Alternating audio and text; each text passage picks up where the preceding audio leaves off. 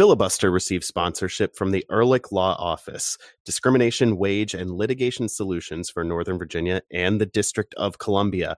They want you to know that your rights matter. You deserve to be free from harassment and you deserve to work. They cover workplace discrimination and wage theft, non competition and non solicitation litigation, civil rights, takings and disability, and a lot more. For a free consultation, go to ehrlichlawoffice.com slash filibuster.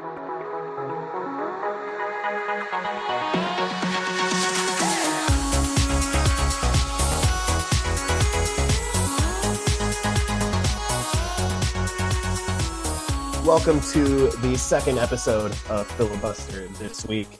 Uh, the first international break of the 2022 MLS season is upon us without a game to preview this week.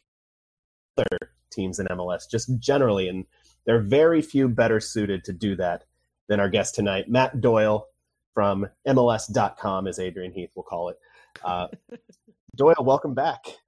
It's good to be back, boys. What's on tap tonight?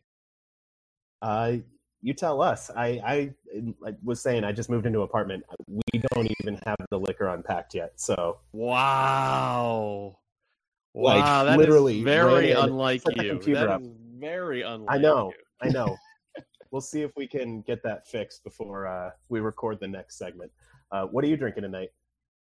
Uh, I, I just poured some uh, an Italian uh, like Campari style drink. It's not Campari, but it's like Campari, so a bitter Italian liqueur and a little bit of club soda. It's too early in the night for the hard Nice. stuff. So There you go. Yeah. Little Yeah, I feel that. aperitif there. Uh, Matt, what's the uh, uh, just start off big picture? What's the story of the year in MLS so far for you? Uh, I mean, it, it kind of has more to do with what's going on outside MLS with CCL, um, the Sounders and, and NYCFC, uh, both making it through. Sounders with relative ease, and NYCFC made it interesting in Guatemala, but they're both through to the semifinals. So there's going to be uh, an MLS team in the final, and it feels like these are the two best MLS teams. Um, I don't think there's a ton of doubt about that. Uh, and it feels like it, LAFC had a great chance to win it two years ago. Um, I think if Atuesta hadn't gotten that red card uh, in the semifinals, I think LAFC win that. Um, it's close, man. These teams are getting so close, and like this one with one of these two teams in the final against either a Pumas team that's not great or a Cruz Azul team that is great, but does not have the kind of firepower that we've seen from Monterrey and Tigres and Club America in the past. It like it I'm starting to feel like this could be the one. So that that is taking up a lot of my mental and emotional bandwidth. Um, as is obviously World Cup qualifying in, in CONCACAF, which is just pure misery. Um, so so we with that that leaves me. I'm, I'm focused on the league. Obviously, I watch basically every game, and I'm just trying to get a feel for what's what. And like what's what now is like the Union are really good. We thought that was going to happen. That's the way it, it happened. Uh, Miami is is a dumpster fire. San Jose is a dumpster fire. We both thought that we all thought that was going to happen for both teams. That's the way it's happening. Um, some young players have played well. Dallas are like even when they're not scoring, Dallas are playing fun, attacking, intricate soccer. Um, so they're like they- they're matching that to the fact that they've always for the past five years have been a very interesting club to U.S. national team fans. So they they kind of have that hook. Sporting Kansas City, it looks like the bell has tolled for some of their older guys, that great generation that kept them amongst the elite for more, literally more than a decade. Um, so it's all these things, but it's it's also so early that it's tough to tell what of this is real or or not. Like here's a great example: LAFC, as we speak, are atop the supporter shield standings. They're playing really good soccer. They're not as dominant in terms of underlying numbers as they were last year. Last year, LAFC missed the playoffs, but their underlying numbers were incredible. This year, they're top of the supporter shield standings. Their underlying numbers are still really good, but they're not incredible. How much do we believe it though? Because look at the schedule that they've played. You know, they they had Colorado on short rest after CCL. They they drew Portland at home. Uh, they they struggled to beat Miami down in Miami uh, or Fort Lauderdale, I should say, and then you know they they they smacked the Quakes or the Caps rather the other night. But you're at home against the Caps, who are missing five starters. You should smack them. So like it, separating out the signal from the noise at this point in the season is very very difficult. Um, that said, uh, the Union are still really really good. So that is my long winded winding answer to tell you something your your listeners probably don't want to hear. uh, well, man, I, I, guess speaking of our listeners, um, I know preseason, uh, so many moons ago, uh, a month, um, you you were saying on uh, extra time radio that you did not like DC's chances this year. Um, kind of a range of outcomes, um, but now four games in, not really they haven't really done anything i feel like that would have changed your mind on the field. Um, off the field taxi Fountas gets unveiled 12 games earlier than planned. Um, is, is that the timetable to get him in? Um, do you expect that to be or i guess maybe i should rephrase. Um, what do you think their range of outcomes is if taxi is brilliant versus if he's like flores too fifth to 12th okay you know, like if he's brilliant, um, you know, the Birnbaum keeps it together for another year. Hines-Ike has a good season. Najar keeps it together for another year.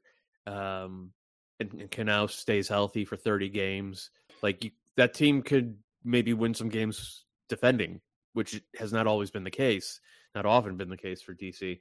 Um, and then if Taxi is is brilliant, then the ceiling goes up. But I don't think this is a.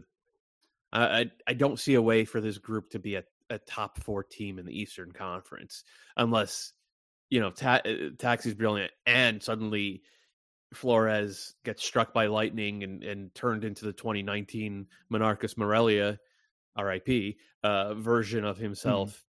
Mm. But like we're three years from that now. It doesn't look like it's happening. I, I, I had hopes because he had that good uh, he had that good qualifying window with Peru back in in you know on Imbolc whenever it was early February.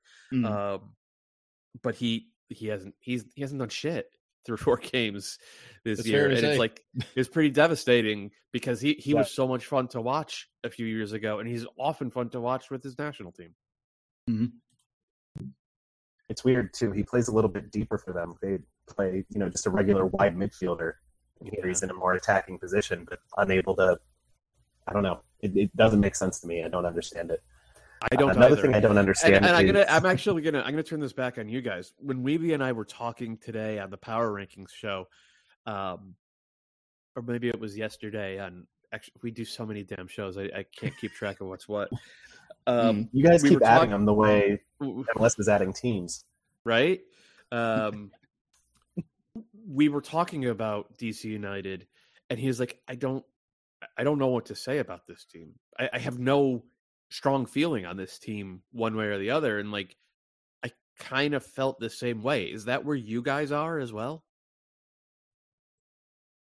A little bit. I don't know where this team's going. Basically, at this point, um, you know, they they had those first two games that were wins, but they weren't super convincing.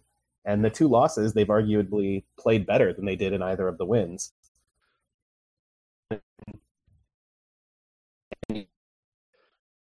Last year, it just enough of it. Yeah, I, for me at least, I think I, am coming around to the idea that I've kind of I've kind of hinted at a bunch on the show, um, and now I'm kind of fully embracing it, which is that as much as Paul Arriola is the more complete player, he's also the player that they're having a harder time repla- or the the player that they're having a harder time replacing is actually Kevin Paredes. Um, because now they've become a little more predictable. It's more cross oriented. Um, Mm-hmm. the the attack uh, with both both Gressel and, and Smith are looking to hit crosses. Um, they're probably hitting too many um, and not from the best places. That's a different problem. But um, a big thing is that they've got one good dribbling threat, and he's playing right center back, which is fun and awesome. But it also means that the guys in the attacking third that have to do more of that dribbling more often, they're all off the ball kind of guys. They don't really take anyone on. Um, and so not having that extra element, I think, is really getting them. And it doesn't seem like that's Taxi's game. Maybe maybe it is a little bit. I don't know. Um, I haven't seen a ton of Austrian Bundesliga games. It turns out, um, but you know, my expectation is that he's going to be not exactly like Arriola, but you know, kind of close enough. You know, he'll be close enough in the categories he needs to be where that's what you're replacing. Um, but I still think somewhere in the balance of the team, there has to be a Paredes replacement. And Brad Smith's pretty good, but that's not his game. And it's not really anyone else's game on the team either. So I don't know where they're going to get that. And as long as that's the case, I think the offense is not going to be as strong, which means the defense, like like you said, Matt, they kind of have to be a better defensive team to win games at that point. I'm a little leery about whether they become still high risk going forward and everything, and they just can't score enough goals to make it work.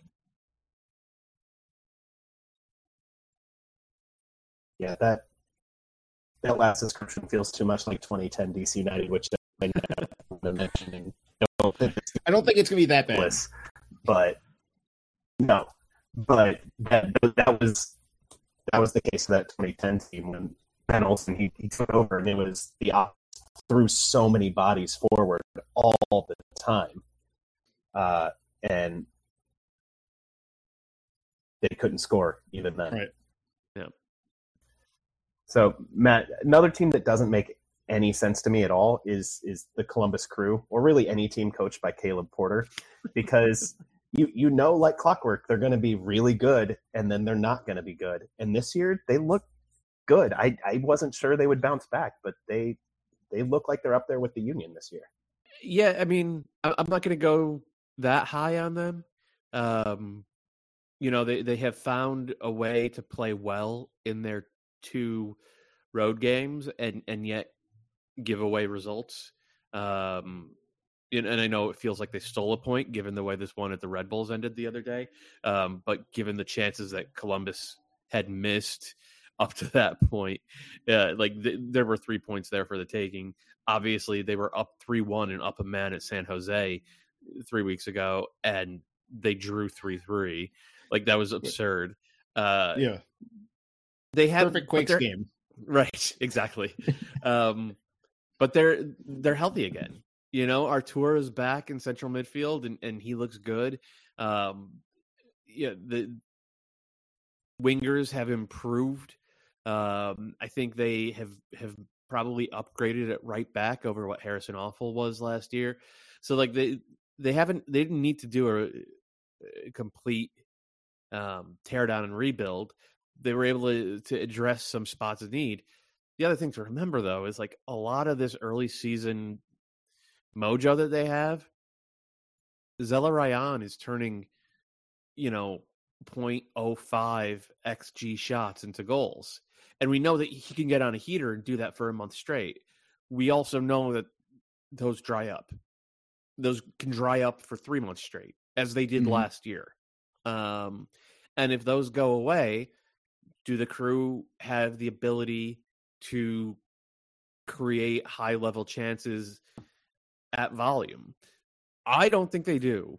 I don't I don't think they're good at that. I think they need brilliance from their number 10 and while he's certainly capable of that, um he's never been the type at any of his clubs to do it over the course of a full season. So while I think that they probably make the playoffs, I don't think this is a team that ends up you know uh, in that Union NYCFC tier in the Eastern Conference. And I actually it I I think it's more likely than not that they don't have a home game. I think it's more likely than not that they end up starting the playoffs on the road if they make it. Well, let's. I, I I'm kind of curious your thoughts on um a team that I, I kind of thought would not be in that discussion at all, but obviously we're super, super early on everything. But uh, I have to say I've been very impressed with Ezra Hendrickson uh, and the work he's done with Chicago to to turn them into a team that is kind of not that exciting in my opinion, but also they've had so much excitement in a bad way that I'm sure Fire fans are like, "Give me boring," and you know we've conceded one goal in four games. Like I'll take it. What, what, yeah. are, what are your thoughts? Organized, compact. They defend pretty deep. Um, they don't take many chances. Uh, and look, if you can if if you have a couple of match winners, which in Shaqiri and to a lesser extent Przybylko that they do, um, and you could go out there and defend and not punch yourself in the dick, you're probably going to win some games. And for the last five years, the Fire couldn't check that second box. They they they committed more unforced errors than any team in the league. Flip that around to what we've seen through a month this year and through four games, I don't think they've made a single defensive error. And if they do, yeah. they they have Slonina to you know his shot stopping uh, numbers are, are basically off the charts. Um, so it's like, yeah, like just just don't screw up, and you're in good shape. And like that, to me, that is the first job of a coach. Like put put guys out in positions in a formation w- where it's all intuitive for them, so that they can kind of be free to play as soccer players and not have to take too many risks and then sort of add the bells and whistles from there. It should be no surprise that that is how Ezra Hendrickson has approached this, considering like he spent a lot of time first with Sigi Schmidt uh, mm-hmm. and and then with Brian Schmetzer, who were all you know Sigi and, and, and Schmetzer both were always or are always um, simplicity first type of coaches. And for honestly, for most teams, that is the right way to approach it. And certainly that's been the case early for this Fire team. Another first year head coach is Pat Noonan in Cincinnati, mm-hmm. um, who who had to clean up uh, another tire fire down there. Um, they've got a negative goal differential right now, but they've looked like a competent soccer team in a way that they never have in their history. Yeah, they they they've won two on the trot um, which I think they've only ever done once before. And uh, you know they're they're looking to make it three, which they've never done before in MLS anyway. Um, and, but the way they did it two weeks ago, uh, well, I will say this: three weeks ago when they played your guys, they weren't bad. Yeah, like like they, like they they found a way to screw up at the end, and it felt like same old Cincy. But they bounced back from that and went to um, Orlando City where Alec Kann stood on his head in goal. And they got, I think it was a 1 0 in that one, or was it 2 It was a 2 0. Um, no, it was 2 1. Uh, Alec Kann stood on his head. Hmm. And like, they have never in their three years in MLS had a result that their goalkeeper got for them. They they just they they've not had the ability to do that. Alec Kann's not going to win goalkeeper of the year or anything, but he's a really really good shot stopper, and he had to do a lot of that that night that is a win that they could not have generated in years past. And then what they did this past weekend against Miami, like hey, Miami's probably going to win the wooden spoon. Like they're terrible, um, but like Cincinnati's never had the ability to punish terrible teams. And it goes back like Pat Noonan's having his team play a different formation than than what Ezra's doing in Chicago, right? Ezra's playing a 4-2-3-1. Everything sort of flows through Shaqiri. He's got more touches than any other number 10 in the league, yada yada yada. And like that makes sense. With Cincy, it's a 3-5-2. Um I, the idea is twofold. It's one, uh, get an extra center back on so you stop being just so terrible defending set pieces just make a little bit better that way. And two is Brandon Vazquez has been dynamite when he's played with a, a center forward partner or, or forward partner because he's more of the center forward, more the, the target forward. Last year down the stretch it was Brenner. This year it's been Dom Badji to start, and like you don't have to have an intricate attack if you're playing direct and you have a pretty good creative number 10 underneath two forwards. It's very simple. Now, it's more wide open than what we're seeing in Chicago. Like Cincy are at almost atop the leaderboard in, in, XG generated, but they're almost at the bottom of the, uh, the list in uh, XG conceded. It's not what I expected, but it's fun and it's working, and it feels like a foundation is sliding into into place as opposed to whatever the hell it's been for the past three years uh, there was no foundation to be found. Uh, Matt, you just mentioned um, a team that likes to play or that is playing now with two forwards and a 10 underneath. And I have to bring up the Revs um, in part because we, we were talking about the Champions League earlier and um, their commitment to playing two forwards and a 10, even with a 3 nothing lead, it reminded me a little of Couva. Um, mm-hmm. and the, yep. it was more, I, I mean, more of a disaster in that it's a more like lower stakes, but definitely a mm-hmm. more difficult thing to screw up a three nothing lead that they then proceeded to do. Um, how far? I mean, they're still going to be. I feel like it, it's an easy answer, right? They're still going to be excellent. They've still got great players. How far do you think they're going to be off of last year's, you know, record-setting points uh, and and you know, constant, basically nonstop winning for them? I think they'll be 15 to 20 points behind last year's pace. Mm-hmm. I think that, you know, 56, 57 points feels like the ceil- the ceiling with this team, unless there are some uh, significant changes uh, in terms of the structure. Um, and look, you could you could see it uh, the the quality on the field there at the end against um, against Pumas. Like, is the best team in MLS really putting Tommy McNamara out there in these high leverage minutes. Like if you are, you're probably not the best team in MLS. And uh, no disrespect to Tommy or, or Omar at this point, or um, you know Jon Bell, who I think is pretty decent rotation caliber center back. But like, if you don't have better answers than that, um, then you you're not going to replicate what happened last year. Last year was lightning in a bottle. Hmm. Uh, mm. So I, they like they have to go shopping they have to figure out how to use you know they have a u22 initiative slot open they have to figure out how to go out there and get a guy who can you know sit next to polster and protect that back line a little bit and i think part and parcel of that is they have to change their shape. The revs have not been good enough in big games against good teams mm-hmm. since bruce arenas got there they've been an excellent team uh, but we saw it in the playoffs against Crew two years ago. They saw it in the playoffs last year against NYCFC, and now we saw it uh, against Pumas. And like Bruce makes fun of people who talk about formations. We all know formations are not tactics, um, but they're related. They go hand in hand. Certain formations lend themselves to certain tactical approaches, uh, and Bruce's refusal to recognize that cost the U.S. a trip to 2018 World Cup, and it cost the Revs a trip to the CONCACAF Champions League semifinals. One last question before we get you out of here, Matt. What team do you look for first when there are multiple games happening at the same time? Which one team do you like? I'm going to see if they're playing someone and see if that's a fun one. So that's a really good question. It was LAFC until about the middle of last year.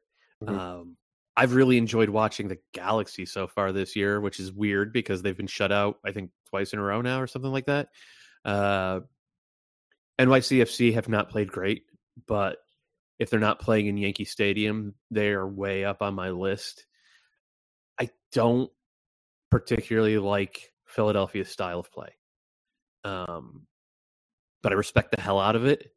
Uh, and I think Curtin's a hell of a coach. He's maybe the best coach in the league. So they're way up on my list as well. I don't find the Sounders enjoyable. Um, I respect them, but they're not it. Uh, Colorado's a lot of fun because Robin Fraser's brilliant. Um, who else? I'll watch Toronto because I love Bob. Like he he doesn't like me much, but I like I, I I think he, he he always gets his teams to play such good, entertaining, attacking soccer, and like we need we need that right? Like like we this is still the entertainment business. Mls is still on the come up uh, very obviously so uh, we need coaches who have the uh, have that drive to to get their players to to play beautiful, exciting soccer. Um, and uh, so those are the teams that I that I look for first. I completely get that. Matt Doyle, MLSsoccer.com's armchair analyst. Adam, Thank I can't so believe you're not drinking. I can't believe you invited me on this show I had planned to. with I that. Oh, you had. planned I went, to. I went to the kitchen and looked for the stuff, and it's just not unpacked yet. We're like literally moved today. I was pulling some uh like crazy taxi type moves. I wasn't really, but I was driving with a loaded. We talked car about it, though. to get here in time. Um, I'm I'm too much of a traffic safety advocate Oh, to, that's good. to That's good. actually drive especially like especially with the short hair now and then the shaved face. Like, Yeah, you're it's- an upstanding citizen now. Uh, let's not say things we can't take back.